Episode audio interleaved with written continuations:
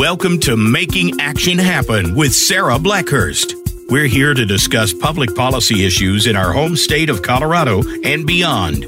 Making Action Happen is presented by Action 22. Find out more about our organization at action22.org. Now, here is your host, Sarah Blackhurst.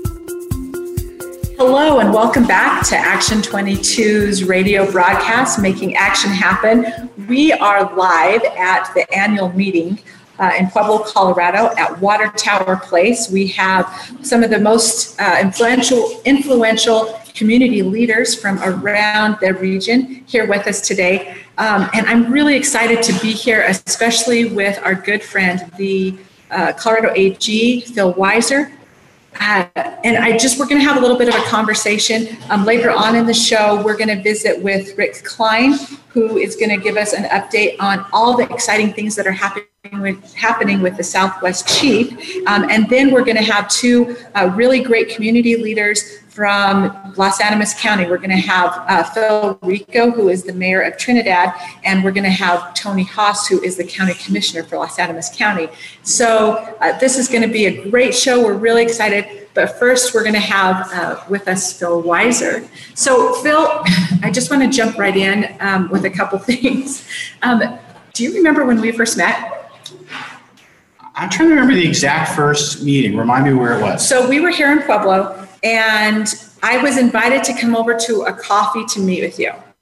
And you were this super energetic, um, and dare I say, Dem. And I thought, oh, he's, he's just doing the rounds, he's running for office. Um, and you and I visited, and, and we got to be pretty good buddies, but I thought, when you left, I'm never going to hear from him again. And I think it was about 24 hours later, you joined Action 22 I had brought up a few issues to you then, and just to kind of see if you were going to do anything with it, if you were going to follow up on it or anything. But I genuinely didn't think that you were going to, I was ever going to see you again because you you were campaigning at the time. But you have been really, really involved ever since. Um, and you call, you check up, you check in. We've done some really cool projects, and I'm going to have you talk about that in a second. Um, our room has already heard a little bit about the copper project, but I want to do that for our listeners. So my question to you, and I'm, I get teased a little bit because you are, you know, the Dem, and everybody was like, "What are you doing?" And I'm like, "Phil is the best." But here's the thing, and I gush a little bit. Sorry, um, I gush a little bit, but you've done a really, really good job of representing everybody regardless. And you are a very faithful Democrat, but you've done a really good job of representing everybody in Colorado. So how do you do that? How do you walk that line? Because it's a thing, a thing not a lot of elected officials can do. Well, first, I'll give you my favorite memory with you, which is one thing you had mentioned to me that was really bothering you, and right back at you. I don't care what party you are. But if you care about people, you've won me over, and you care so much about oh, so many people. You you're the Southern Colorado Party, and so am I. So we're in the same party. And you said to me, it's really wrong. If someone ends up getting arrested and needs health care while they're in jail, their Medicaid eligibility ends. And that puts them in a really bad place because they're not getting health care and their life just goes downhill. So when I went to the White House you kind of get to ask one question of the president's team. And I said, because the president's team was just talking about the First Step Act, which is trying to help address criminal justice inequities. I said, when can we address this Medicaid eligibility issue? Right. And not have Medicaid end just because someone is put in jail. Because people end up in jail for lots of reasons. The goal, I think, is we don't want it to be the end of their lives because someone made a mistake. And so my answer to you is because the first principle I have is to the rule of law and the second is the serving people. And if we're aligned on both those two, you talked about the Constitution. Yep. The rest, it doesn't matter as much. And let me tell you a quick story because you mentioned um, earlier RBG. Justice Scalia was talking to his clerks. He was about to send RBG flowers for his birthday. And one of Justice Scalia's clerks said, Why are you going to send her flowers? She doesn't vote with you. And he said, Some things are more important than votes. That's going to be, I think, the big theme for everybody right now. And, and I hear it a lot, but then we don't see it demonstrated a lot is regardless of party, what's right, not who is right. And that's a really difficult lift. Uh, I think there's a lot of pressure from both parties to to just be about the party, but not about voters. It's something I see all the time. We talk about it a lot. And you know that that particular issue, I had heard from so many county commissioners um, about the about the jail thing that when somebody's arrested, then they don't get their um, they don't have or their Medicaid benefits are suspended. And from a personal point of view, you know, the people who are um, who are in that situation, regardless of, of what's going on, they don't have those benefits. But then that burden for caring for them goes on our counties. And you had never heard of this. And you turned to Garrison Ortiz, who was with us at the time, and you said, Is this really true? And Garrison's like, Yeah, it's really true. This is really what's happening. And that was the first thing that you followed up that I brought. And there's you've not failed to follow up on anything like that. But that how we as leaders, because um, everybody without exception who's an Action 22 member is a leader in their community. I say it a lot, but it bears repeating. Without exception, they're leaders. How do we support them in serving everybody, especially when it's an elected office, um, instead of saying just the party line? I would recommend to everybody, and I think your life will be better for this too, adopt a learning mindset don't assume you know everything. So, one thing, Sarah, that has been so amazing about you in Action 22 is every time I have a conversation with you, every Action 22 event I am at, I learn something new. And I follow up on it because it's an opportunity to improve the lives of the people here in Colorado. So, on Twitter Day, for those who follow Twitter, I posted a question that is worth asking of every elected official, public servant. What have you learned from someone in opposing political party for you. Because if we pretend that we can't learn from someone because they're in a different political party, shame on us. No one has a monopoly on wisdom, on facts. We should engage. We should work together. And if this divisiveness, and in fact, even demonization based on party continues, it will be the end of our republic. John Adams and Thomas Jefferson, different political parties, had a engaged friendship and wrote to one another till their dying days because they learned from one another.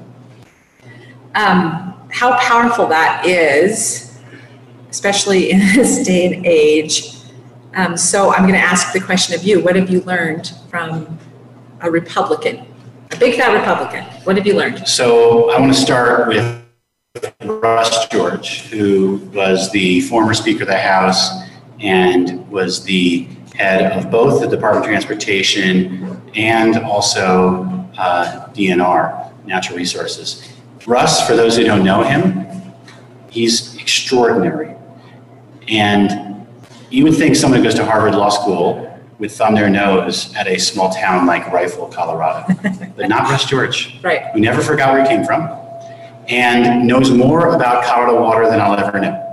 And let me tell you the most profound teaching I've learned from Russ he studied and looked at the relations between Colorado and surrounding states in the interstate compact we have in the Colorado River and thought, can't we create a system in Colorado where we have basins that collaborate and work together? And he came up with this vision for collaboration around water that we're benefiting from. And that leadership has made an extraordinary difference. Don't you find that you'll have a little bit of like a little issue somebody will bring something to you and then you're going to research it a little bit and then you find a year later you know way more than you ever thought you would know on a particular issue how many times does that happen does that happen like all the time for you it's one of the very best things for those who are thinking about running for office or getting more engaged you put your finger on something that is truly extraordinary I'll, I'll mention two examples when I started running to be Attorney General, I knew a little bit about water because one of my friends at the law school was a water law expert. And it was an interesting world. Right. Man, oh man, it is wonderfully arcane, challenging, important, and even emotional. There's a great uh, line about water conversations, which is uh, whiskey's for drinking, water's for fighting. So that's that's water for you in Colorado. That's Colorado. That's for Colorado you. for you. The second one is the opioid epidemic, something else I talked about.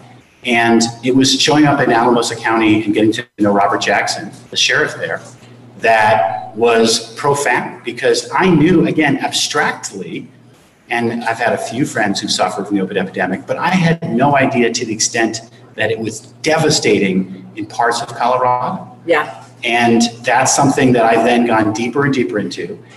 And one of the best parts about being Attorney General is I get the opportunity to learn, to engage with people, and then do something about it. And we're working on water, protecting the valley. We're working on the opioid epidemic.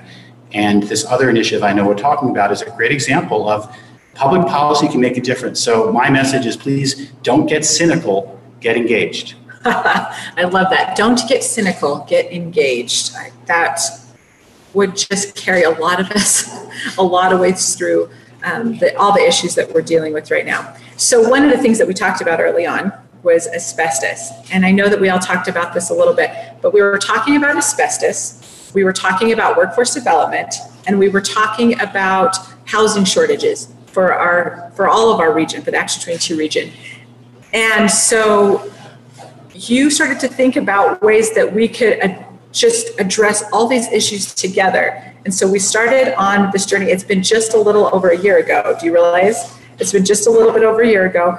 Um, and you said, come along, we're, I'm going to do a thing. And then we were all in the car and you were talking, talking, and you turned around and you looked at me, you go, have we not talked to, to you about this yet? And I was like, no. You're like, okay, so this is what we're doing. Because um, it was really to address those three issues. So talk, let's talk a little bit about how that all came about and who all we pulled, started pulling in. And it's kind of an innovative idea.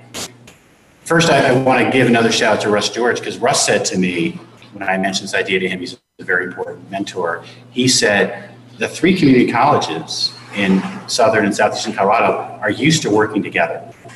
And part of what I would say to people, if if you listen and keep an open mind, you really can learn things. And I've heard this from you numerous times, and then other people, and I thought, I've got to do something. And it turned out we had this money that was going to housing, but none of it had gone to southern and southeastern Colorado. And I thought that's wrong. So then, to your point, I thought, what are some options? I wonder if the community colleges would be willing to train workforce. Because part of what we heard is it's really expensive to remediate asbestos because people have to come down from like Pueblo or Colorado Springs all the way down to pick your county. But obviously, if you're going all the way down to Trinidad, that's a long trip. Right. So the housing stock ends up getting blighted. I thought, what if we train people down here? And while they're learning, they do apprenticeships, and then you build your workforce. That's giving people jobs. You're building better housing so it helps the whole community. Right. And then you remove the asbestos, which is good for protecting people because we don't want that just sitting there. So I thought this is a win several times over. And I'll tell you, the community college presidents who you introduced me to, they were like, you had me at a low. For those who haven't seen the movie Jerry Maguire. so let me tell you who these um, these three are. Um, of course, one of them is um, our very own, and I say our very own because she's on the board. She is amazing. I'm a huge fan of hers, Dr. Linda Lujan. Um, and then Tim Alvarez is uh, Otero, yeah, Otero Junior College. And then we actually have Rhonda Epper here somewhere. Um, hi there. Uh, and she is the new president for Trinidad Community or Trinidad State College. And so they were already set up to work together in a really cool way. So we started to talk about that. We started to talk about, and my my view was, or our view is that we had had lots of conversations about workforce development. And one of the things that we knew would drive a better workforce development is the dual enrollment that's already in place, the dual enrollment program that's already in place for the community colleges and high schools, and that that was being underutilized, especially for our rural communities. And that was just the biggest waste for us that this wasn't happening more. And so when we were talking about that, that was part of that piece that we thought this is the workforce development part, portion that we need to look at. So it's pretty cool that you drew that through. And I, then we talked a little bit about um, all the all the problems with asbestos abatement um, that we had talked about in the summer of 2018 everything that we had learned there and how it was so expensive and there was all this housing stock that couldn't be have anything done with it because it was too expensive on the asbestos side. So we worked with CDPHE to address some of those issues. And then this third piece is the piece I want you to talk about with um, getting all of those together and then having that funding for that. So talk about because there's no not another model. We couldn't find another model that put all those pieces together to do what we were talking about. The funding was, again, I was looking for how do we address this issue. And when John Suthers was Attorney General, he won this $60 million settlement around housing. It was coming from the housing meltdown. And I thought, housing. Part of our state that I've seen that has the biggest housing crisis is southern and southeastern Colorado. So let me ask what has happened to that 60 million? And I looked into it. And it turns out none of it had gone to southern and southeastern Colorado. And I want to tell you, back to your point about political parties, there's the Party of Colorado, we're both in, and there's the Party of Innovation that we're both in. A lot of it's not Democrats or Republicans, it's inertia. Let's keep doing things how we always did things. Or it's innovation. Maybe we can try something different. This was trying something different. It was taking money that wasn't going to a standard program, but it was going to invest through the community colleges with the communities. And by the way, people like Mayor Rico stepped up big time to say we're in. Right. And we made it an easy choice, $5 million that we're putting into this effort to really make a difference. And 5 million may not sound like a lot of money, but for this area, that's incredibly impactful. And so, what do you see in the future? So, this is sort of an experiment, Yep. which that takes a huge amount of, of bravery. Um, for whatever reason, a lot of community leaders don't want to experiment. They they think that they um, they would rather do nothing than fail, kind of idea. Uh, and that was probably why we got along so well, because we were like, let's try this, let's see what we can come up with. And then I have this amazing board of directors who's willing to support. Let's try something new. Let's see what we can do. If we have to rebuild, we have to rework, we can do that. So that's probably why we have that.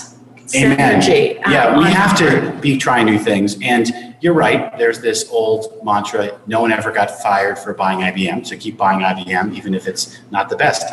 That's not my view. My view is I'm not afraid to try new things. I'm afraid of doing nothing and basically looking back at my time as Attorney General and saying, what did I accomplish? I just kept churning the wheels of government. I'm not in this to churn things the way they've always been. I want to ask always, and we have four core values in our office. One is we are principled, back to the rule of law. We're public servants. It's about serving, it's about the people. We're innovative, and we're better together. It's about collaborating. And those values drove this project. We believe we're going to prove something special here, and then the goal is to have it keep going, a virtuous cycle. Because once the properties get sold, if you will, you can get that money and put it back into the project. So our goal, we don't want to see that $5 million again. We want that staying in the community. But we want yeah. to keep going forward. And also, I'm personally invested in this. I'm going down there for meetings to say, how do I help? And it's not just southeast and southern Colorado. I had a similar meeting in Craig. We're giving $500,000 to the community college up there to set up a cybersecurity program because that's a community that's really hurting. They're, they're losing their coal-fired power plant. Yeah. And we have to think creatively, how do we make Craig a great community in the future during a changing time? And yes, times are going to change. We need to change with them. Love it. Love it. So I'm going to um, finish off with this with one thought. Uh, I, I've given this, been thinking about this a lot. You and I talked about it not too long ago. Um, this idea that I think really the, the most influential and emerging leaders are the ones that are going to be able to keep the temperature down. So um, in a month, we're going to all have to step up about keeping the temperature down. What are you going to do? We have to remember from first principles that we are all we the people. And any efforts to demonize need to be countered with love. There's a, a great saying from Martin Luther King, which is um, darkness can't crowd out darkness, only light can do that. Hate can't crowd out hate, only love can do that. So we've got to bring light and love to all we do. We've got to be our best authentic selves. There's a lot of noise that's going to be out there. Yeah. Tune out the noise and fill it instead with positive problem solving. That's what our country needs. I appreciate it so much. Phil, thank you so, so much for being a part of this and doing this and just being such a great friend to us. We appreciate you so much. Um, next, we're going to have up uh, uh, Rick Klein, who is with, he's actually the city manager for La Junta, um, and he does some amazing stuff. He's the best cheerleader ever. Um, he, he's, for those of you who are not able to see him, he's doing a little dance right now. He's done some amazing things. This project has been a pet project of his forever. We've been hearing about it for a really long time. I don't think anybody really knew that Southwest Chief and that whole thing was going to happen. So, for our listeners, first, um, this is Rick. Um, but will you give us a really brief history about the South Southwest Chief Project? In uh, 2010, Amtrak came to uh, all the communities in uh, from Newton, Kansas, down to Lamy, New Mexico, and along the Southwest Chief Line, and said that we need uh, 200 million dollars worth of improvements, or else we were going to lose our train. Okay. And it's one of the historic trains on the national uh, network. And so uh, we held a meeting uh, with all the three states and the communities affected along it. And uh, by the end of the meeting, we had a coalition. And uh, of course, you know, I uh, took care of Colorado. We had Matt Allen, uh, who's the city manager out of Garden City, that uh, took care of Kansas. And we had a gentleman named, uh, county commissioner out of Colfax County, which is Raton, New Mexico, Bill Sabo, and uh, he helped out with New Mexico. And uh, we got on board with uh, the Burlington Northern Santa Fe, and they said, Joan, they would come to the table if all the communities would come to the table and help out. Amtrak said they would, and we formed this uh, partnership. And we built off of that partnership to where, you know, at first, uh, all three states had told us, no, they didn't have no money for uh, this endeavor. But So, what was the objective? the objective was to rebuild the line from uh, Lamy, New Mexico, up to uh, Newton, Kansas. And uh, that comes through uh, Can- uh, a big swath of Kansas, rural area, southeast Colorado, Lamar, Trinidad, and La Junta. And then it drops down into New Mexico and takes you all the way into uh, Albuquerque. And a passenger train. And it's So, a passenger rail. train. Yeah. And, and the rail we're replacing, you know, was the old clickety-clack rail, bolted rail that had been out there forever. And we worked on this. Now, here we are, jettisoned to uh, 2020. And I've seen advocates die that stayed on until their death to see whether we got uh, Tiger grants. When we first started, the three of us, we didn't know how to spell Tiger. And uh, Tiger grants are uh, federal grants that uh, the feds give out for rail and different type of uh, infrastructure improvements. And now we find ourselves the most successful Tiger program in the nation. Now they call it the Build program now. And we're 32 miles of rail left to bring up to passenger rail standard along from Newton, Kansas, all the way down to uh, Lamy, New Mexico. Where's that at? Lamy, New Mexico is uh, just east of Albuquerque.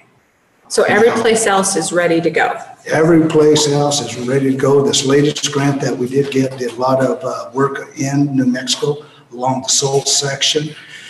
We had, we were successful with a through gra- car grant as far as uh, through the Southwest Chief and Front Range Rail Commission, and that's a state commission, to see about a car coming off the Southwest Chief to Pueblo, then to Springs, and come back. And we're in the middle of this study. It looks very favorable.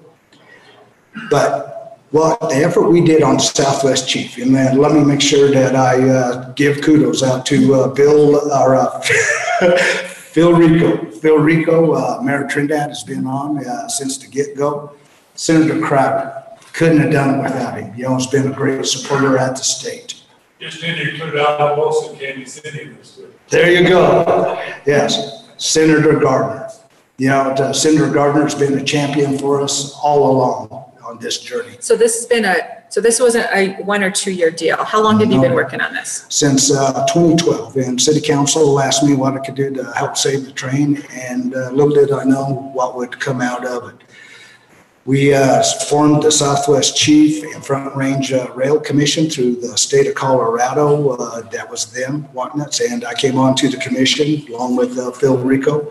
And we've been very successful with some uh, grants to uh, put passenger rail along the Front Range from Cheyenne down to Trinidad. Now, first, they'll be wanting to go from Pueblo up to Denver. But we have to make sure that it continues all the way down because city of Trinidad, Pueblo County, they've been putting their money where their mouth is. Hopefully, we'll see the same out of uh, northern Colorado. You know, the statement was made earlier about that in southeast Colorado, we work better together. And I've witnessed that.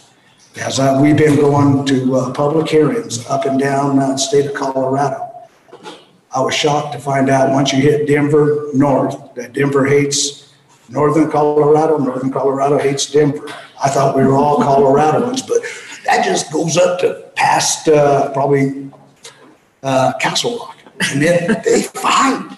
And uh, so, but everybody needs to be on board because what we've been seeing is everything went from uh, 30 to 45 years as far as passenger rail along the front range. And now all the stuff that we see says five to 10 years.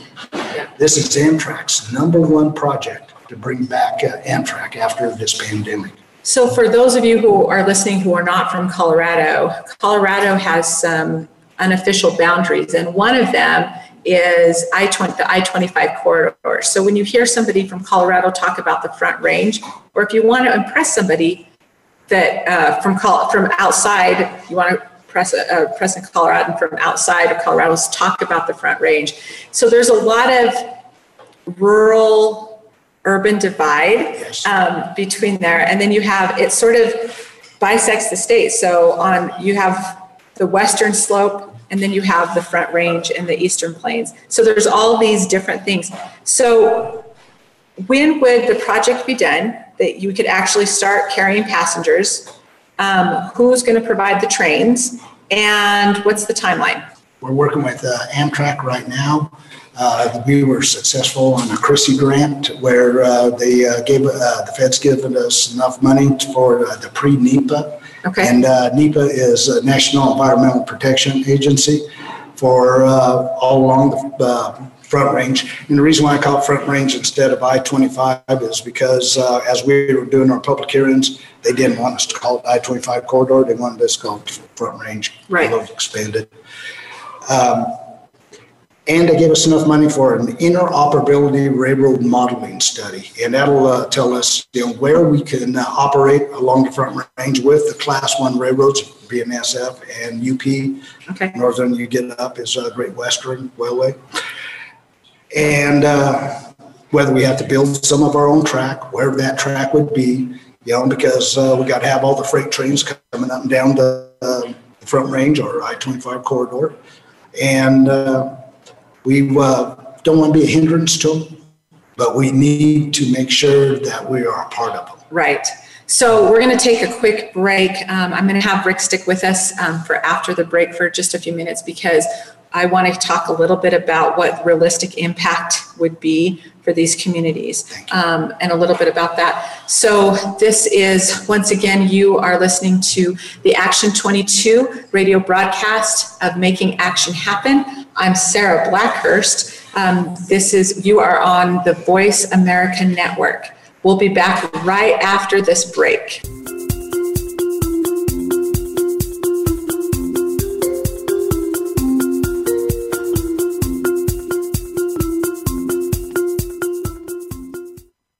Become our friend on Facebook. Post your thoughts about our shows and network on our timeline. Visit facebook.com forward slash voice America. Voice America programs are now available on your favorite connected device, including Amazon, Alexa, and Google Home. Through streams with Apple Podcasts, TuneIn, and iHeartRadio, listening to your favorite show is as easy as saying the show name followed by the word podcast. Hey Alexa, play Finding Your Frequency podcast. If that doesn't work, try adding on TuneIn or on iHeartRadio or on Apple Podcasts. Tune in to the Voice America Variety channel on the Voice America Talk Radio Network. Voice America Variety broadcasts a diverse array of topics, reaching a global community. Our experts come from all walks of life, and the topics they discuss are everything from current events, arts and entertainment, leadership, parenting, relationships, self improvement, career advice, and a variety of other topics. Check us out today. You're sure to find something of interest. Voice America Variety. Talk on today's hot topics. These days, everyone is looking for information on staying young, healthy, and fit. The Voice America Health and Wellness Network is here to help you on your quest to better health and a better you. We talk about everything from diet, fitness, and aging to substance abuse, personal growth, mental health, and much more. Learn from our experts who cover health and wellness from traditional and holistic perspectives. Tune in to the Voice America Health and Wellness Network. Healthy living starts here the Internet's number one talk station. Number one talk station. VoiceAmerica.com.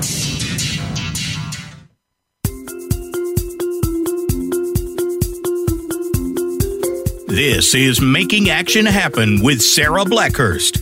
To reach the show today, call in to 1 866 472 5788. Again, that's 1 866 472 5788. You may also reach out via email to sarah.blackhurst at action22.org. Now, back to making action happen. Hi, this is Sarah Blackhurst, and we're back um, from our break to Making Action Happen.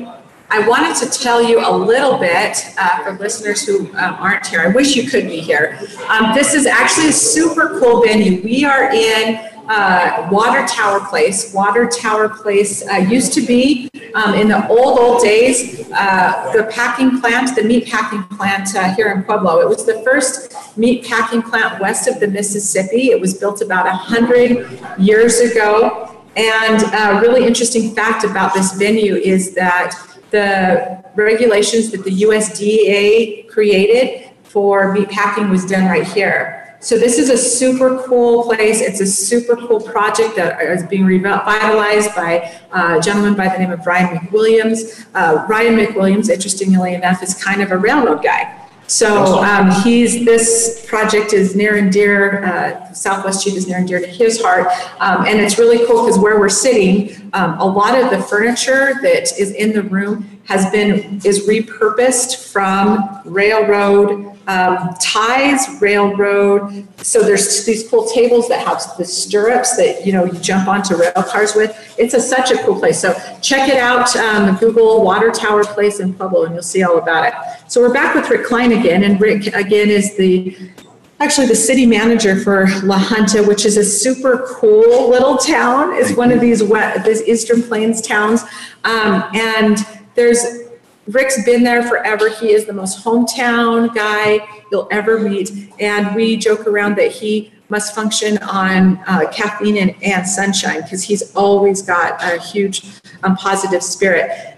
He's been working on this project with uh, Southwest Chief for a really long time. We've heard about it quite a bit uh, with the Action 22 board and at meetings and stuff like that. So it actually looks like it's going to happen. So you said earlier that there's 200 miles left? No, uh, 32 miles. 32 miles 32 left and we're ready to go. So this is going to happen really quickly. Guaranteed, and then you'll see a shift over to mostly on the front range.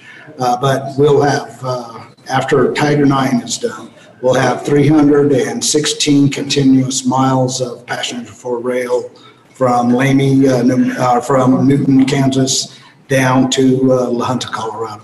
So what, let's talk about realistically what the impact is, because I think everybody's still, they look at some different things and Coloradans love their cars. They love, there's a lot of roads, we drive a lot. Um, what's going to be the actual impact of, of passenger rail, do you think, realistically? Realistically, when you're building the system, you have the uh, Southwest Chief on the south side. You have California Zephyr that comes into Denver from Chicago. Both of them originate out of Chicago. One goes down to uh, Los Angeles, California, Southwest Chief.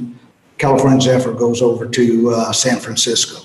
Now, envision that you can come from Chicago, come into Denver, travel all the way down the Front Range from Denver down to Pueblo or to Trinidad, get back on the Southwest Chief, and go into uh, Los Angeles. If right now you'd have to go all the way to California and then come down to California coast. Six and a half million people along the Front Range. We had a higher percentage, and I- uh, Phil, correct me if I'm wrong, but I think it was like 86% of uh, Coloradans want this. And there were 60 odd percent of them are willing to tax ourselves for this.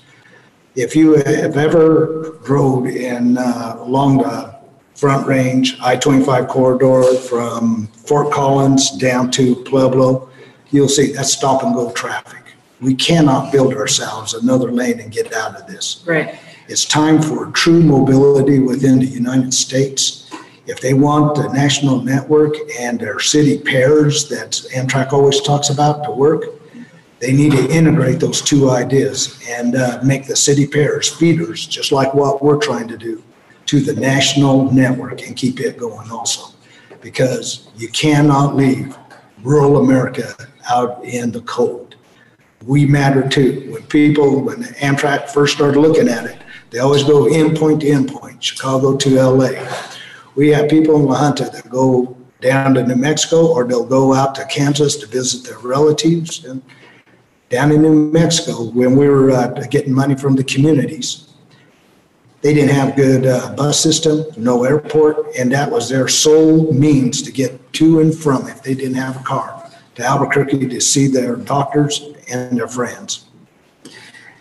So um, if this were to start, when is the first date? Like, when is it, when are they, they're going to actually start carrying passengers? There will have to be a vote. State of Colorado will have to uh, make sure we can fund this. And uh, that's going to happen within the next few years. You know, as soon as we get these studies done to get our uh, costs down to what we need to do. Right. But it's just like with the Southwest Chief, if we all work together, and it's proven, and we don't let the politics get in, because I'll guarantee you, we had Republicans, independents, and Democrats working for this. It was for the nation. We had all the communities, Otero counties here, uh, Amy uh, Tanabe White is uh, representing them, and they've been with us since the get-go, or giving money. Now, City of La Junta, as far as other than my time, it's been about thirty-seven thousand five hundred, and we've leveraged that into two hundred million? Come on.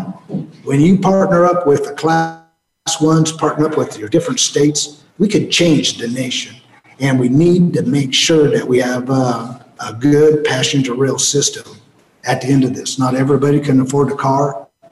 Not everybody can afford insurance for cars. Right. I- The people I talk to that ride that train, they need that train. And I bet that's all, uh, that goes across this nation. The, the users of these trains, that's their needs. That's awesome. Rick, thanks so much for talking with us today. I appreciate it. Thanks for all the great work you do and such a public servant and a, a service leader. We appreciate you so al- much. It's always nice because we live in the land of milk and honey here in southeast Colorado. I love it. Thanks, Rick. Um, next, I'm going to um, have join me uh, the mayor of Trinidad, Colorado. His name is Phil Rico.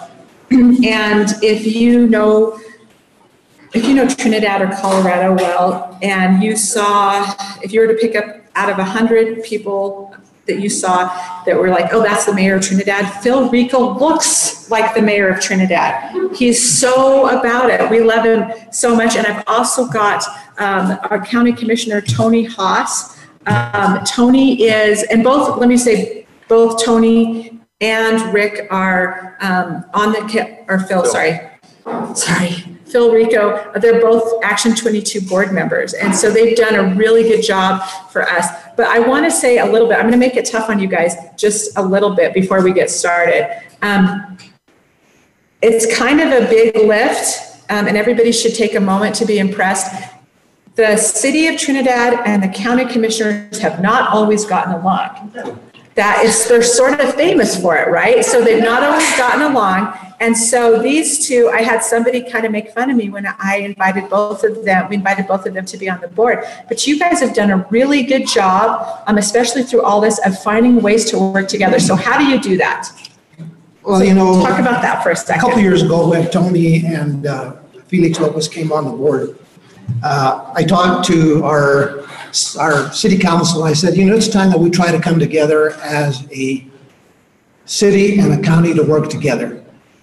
If you're going to move your area together, your county, your city, there needs to be that partnership. So that's really what, and I approached uh, Luis Lopez, who is the chairman. I I sat down with him. I said, it's time that we come together and work to try to make this area better. So Tony, what'd you do? So uh, when I was running and campaigning, I had talked to Phil. Phil and I have served on several different boards together prior to this, and he said, uh, we need to really do something to pull these two entities together so we can work together. And I said, I agree wholeheartedly, because when you apply for those major grants for any big project like the Fisher Peak project, everybody has to be on the same page. And uh, just, it kind of greases the wheels so that you can get that done. And you two absolutely agree on everything all the time, right? No. Well, you know, I was going to say one thing, you know, kind of as an opening thing. If you're going to move your area together, whether your city, your county, your region, you need to develop partnerships. Develop a partnership between the city, and the county commissioners, your city officials, your citizens, you need to keep them informed. You also need to keep your major partnerships within, the for instance, TSJC. Right. Your big businesses in the community. You also have to establish partnerships at your state level. Larry Crowder, Senator Crowder has been a big advocate of Trinidad. So he comes down quite a bit. He, you know, I've seen him more than anybody from the state level. You need to develop other partnerships at the state level. So you need to bring everybody as close as you can together if you're going to advance your area. And thank you for this, for this uh, Committee Action 22 and what you're able to do because you do that. You fill that void. And uh, you got, you got reputable people that sit on this board that uh, can, with a, just a phone call, you can reach out and get the information that you need. You don't have to reinvent the wheel.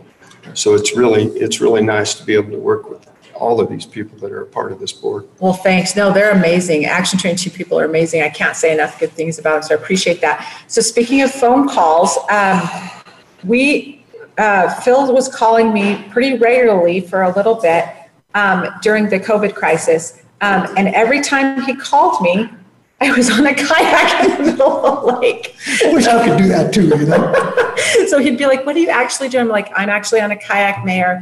Um, but let's talk a little bit about that COVID um, and what there. I, and I had talked with both of you on different occasions on different some concerns because your concerns weren't the same. So, but there's big concerns about keeping everybody safe and big concerns about keeping the economy going. Um, and that was really stressful. So, talk a little bit about that. About how do you how do you walk that line? Because you guys had to do a lot uh, and very different views on it, but you guys had to do a lot. How did you do that? Like, where were the first sort of the panic, and then what did you guys do to overcome that? Can I go first? Yeah.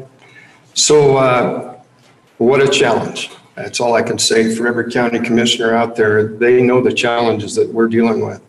Uh, many of the misperceptions was that the county commissioners have had the all authority to overrule what the governor or, and what our health department was doing.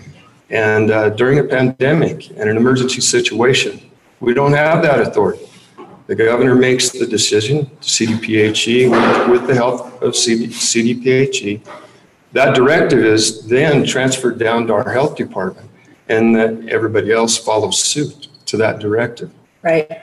And if not, it, it can get a little challenging. You don't want to do for one and not the other. And people didn't understand that. People didn't really know how it worked. And did you really, had you really thought about that? And that was the chain of command was a totally different thing now. The chain of the command really, really was different during that time. What, what a, what an eye-opening experience. Uh, you run for commissioner your first time and uh, you get hit with a pandemic that's never happened before. Um, yeah, we had to do some really, really hard homework at night and a lot of phone calls to different commissioners that none of them had any, any uh, advice to give because they'd never been through it before Right. either. And uh, all we can do is follow state statute and, and uh, you can't pick and choose which laws and which directives you're going to follow. You just, you have to follow state statute. Yeah. Mayor. You know, something that, uh, when you decide to run for an elected position, you have an idea of what maybe some of the things that are laying out there. You know, your, your local economy, you know, other things like this, which was a big thing for, of course, the city of Trinidad, Las Animas County, our economics, that we had it economically depressed. But then all of a sudden, we get hit with a pandemic. What the heck do we do with this thing now? How do we keep our citizens safe? How do we keep them healthy? You need to try to establish a good line of communication between us but also with your health department. And sometimes your health department makes some pretty tough decisions that aren't, that are, are difficult to swallow sometimes. And Unfortunately, a lot of that comes down from the CDHP. I guess I'm saying that right. CDP. C- Whatever. Yeah, And if that's the also- Colorado Department of Public Health and Right. Environment. Yes, and also from the governor. So you got to balance those and try to keep those lines of communication open with them.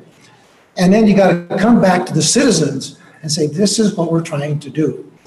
And even though we may not agree, but we still have to participate and be part of it. Well, and there's an interesting law that came, became a problem in Colorado, and that is the um, public meetings laws, where you have, it's a public meeting if you have two thirds of a commission um, that's an elected official. If you have two thirds of a commission, um, then it's a public meeting and it has to be it has to be publicized ahead of time. You can't just have a meeting. Well, some of the problem with that is most of our counties are have three commissioners. So you Or cannot five or seven. yeah, but there, but if you have three commissioners, you can't have two commissioners talk, have a conversation with each other without violating the law. The on that. sunshine law. It's called the sunshine law. So that was one of the things that we talked about. Now, that's similar for um, city council as well, right? Yes, we can't have more than two.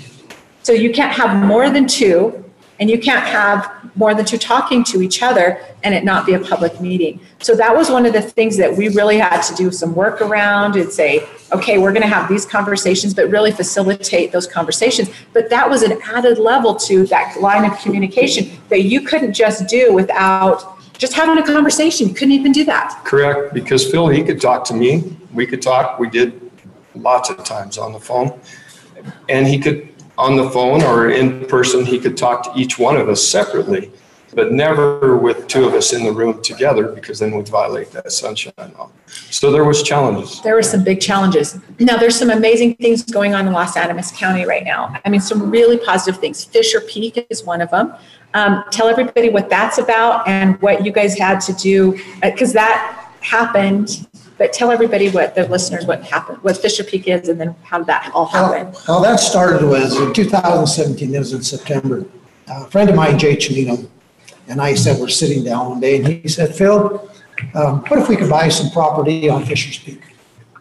And I said, okay, that sounds interesting. So what it is at the time is, uh, we were looking at like 4,600 acres. And uh, matter of fact, Mr. Lopez was on council at the time. I took it back to city council and I proposed it. Had to do some talking, some convincing, and they said, okay. So around January, after we had uh, got brought in the Trust for Public Lands and the Nature Conservancy, those two groups came back to us and said, why don't we try to purchase the entire 19,000 acres? You know, I'm sitting here scratching my head, how in the heck are we going to cut them up? Because I knew what the owner was asking. She was asking for a little over $30 million for the entire project. So I went back to city council to get approval to move forward with it. Again, talking to council, had to do a little more untwisting and talking. Got the idea, got the okay to move forward. So has moved forward since then. And shortly after all of that, you know, the Trust for Public Lands uh, and the, the uh, Colorado Parks and Wildlife became very interested. And uh, between both of them, they put in fourteen and a half million dollars. The price tag on the entire project was twenty-five point four five million dollars. So there was a what, eleven million dollar uh, hole there. Uh, So anyway, in order to close, them two entities brought forward that eleven million dollars to close, and they closed, I think it was in February or March of nineteen. So uh, it was, I think in, I think it was May sometime of 2019, we heard that the governor was interested in converting it to a state park. Great. It takes the monkey off our back because all this time we're trying to figure out. We're how are- to figure out the money. how yeah. are we going to operate this thing? We got Yeah. 19,000 acres. How in the heck are we going to operate this thing? Well, this took the monkey off our back, basically. Right. So uh, this last year, uh, it was signed in as a uh, state park. Yeah. So we're well on our way right now with, uh, with the master plan, trying to get a partial opening here shortly. Hopefully it'll happen quick. Uh, During this time, though, we've had some, we've came up with a partnership to come up with a $400,000 uh, grant. And uh, county put in 50,000, the city put in 50,000. and Trust for Public Lands and other partnerships came in with $100,000. So we now have applied for a $400,000 grant for the master planning process, which would be, most of it, all that money is going to actually be for uh, the economic development of the area, not the peak itself. Oh, wow. Because one thing that you, that cannot be done is because DOLA is provide, this, this grant is from DOLA. And DOLA cannot give money to another state agency, but it can give it to a city or a county that's trying to do something. So that's where that's at. So we've partnered with that. and We will continue to partner with that. Yeah. So Commissioner, talk a little bit about why that's such a big deal. I mean, $400,000 isn't a lot of money. Why is that such a big deal, though? Well, it'll help to develop that, that plan going forward, where we're going to put the uh, rest areas and that sort of thing. Also, uh, uh, it, it was, the county uh, had helped with the, uh, the, uh, oh, what do you call it? The, the construction of where these pieces were going to go on. The first thing that they had to do was do some mitigation for flooding and whatnot. And uh, they had come to us and asked if there would be any available riprap that we could help them put in there. So our county employees, along with our, our trucks, and uh, they, they did that work. They, they helped build the first pad for the first bathroom. So we're excited to be a part of this pro- project. Uh, we know the county's got a bigger role now to fill and moving forward because uh, it is in the county and uh, they got to come to us. We're, we're, we're worried about, uh, uh, you know, the, the potential of fire danger and that Right. mitigation that goes along with that. And uh, we got fire departments and that sort of thing that uh, we're going to have to get everybody on the same page. And that's part of this master plan that will help see where those responsibilities lie. Something that's interesting about this entire project, though, is the, the Fisher's Peak project is 19,000 acres. But if you, that only goes up to the edge of the mountain. Up on top of the mountain is Lake Dorothy and the uh, James John. James John. And that's another, what, 11, 12,000 acres? 10, 10,000. 10,000? Yeah. So adjacent to that is the Sugarite Basin, which is New Mexico. That's another, what, five or 6,000? And this is all contiguous property. So between all those properties, in the near future, we're going to have close to, what, 35 or 40,000 acres of open space for the public. Right. Public access is something that I've envisioned for a long time. I know, I, I, I know the original owner for a long time, and we've started discussion, you know, 10 years ago Oh, wow. about just public access, just, just climbing the mountain, just climbing up there. But then it's evolved into what it's today. So anyway, it just, it, there's going to be, it, it's, it's going to help not only Trinidad, Las Animas County, uh, the entire state of Colorado. Uh, we're, we've got national recognition and even some international recognition.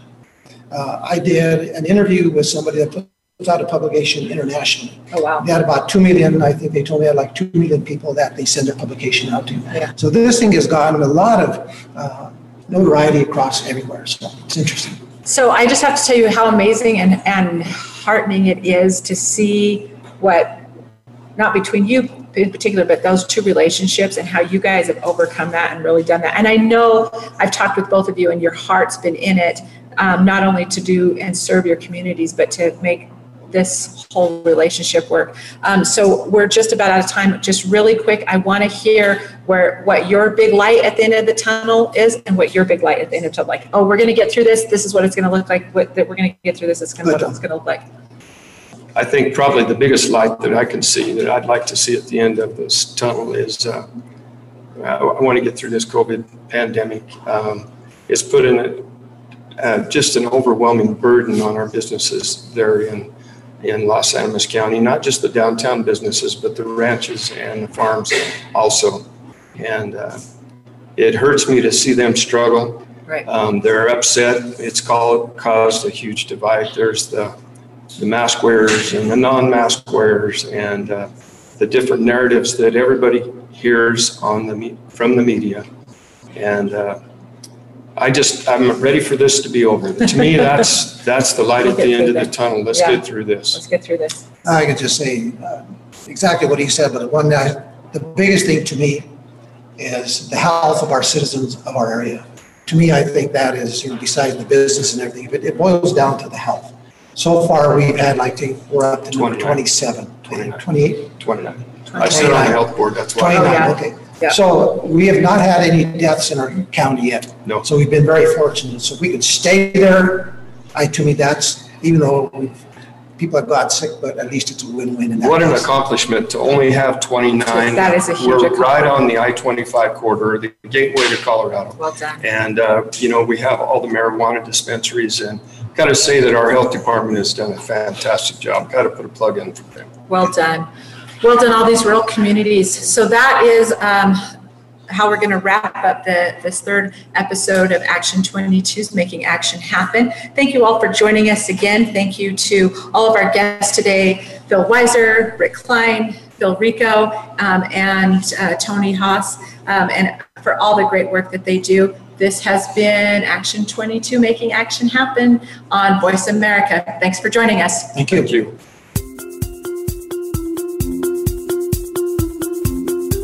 Thank you for tuning in to Making Action Happen. Be sure to join your host, Sarah Blackhurst, for another edition of the show next Thursday at 1 p.m. Mountain Time, 12 noon Pacific Time, and 3 p.m. Eastern Time on the Voice America Variety Channel. Have a good week.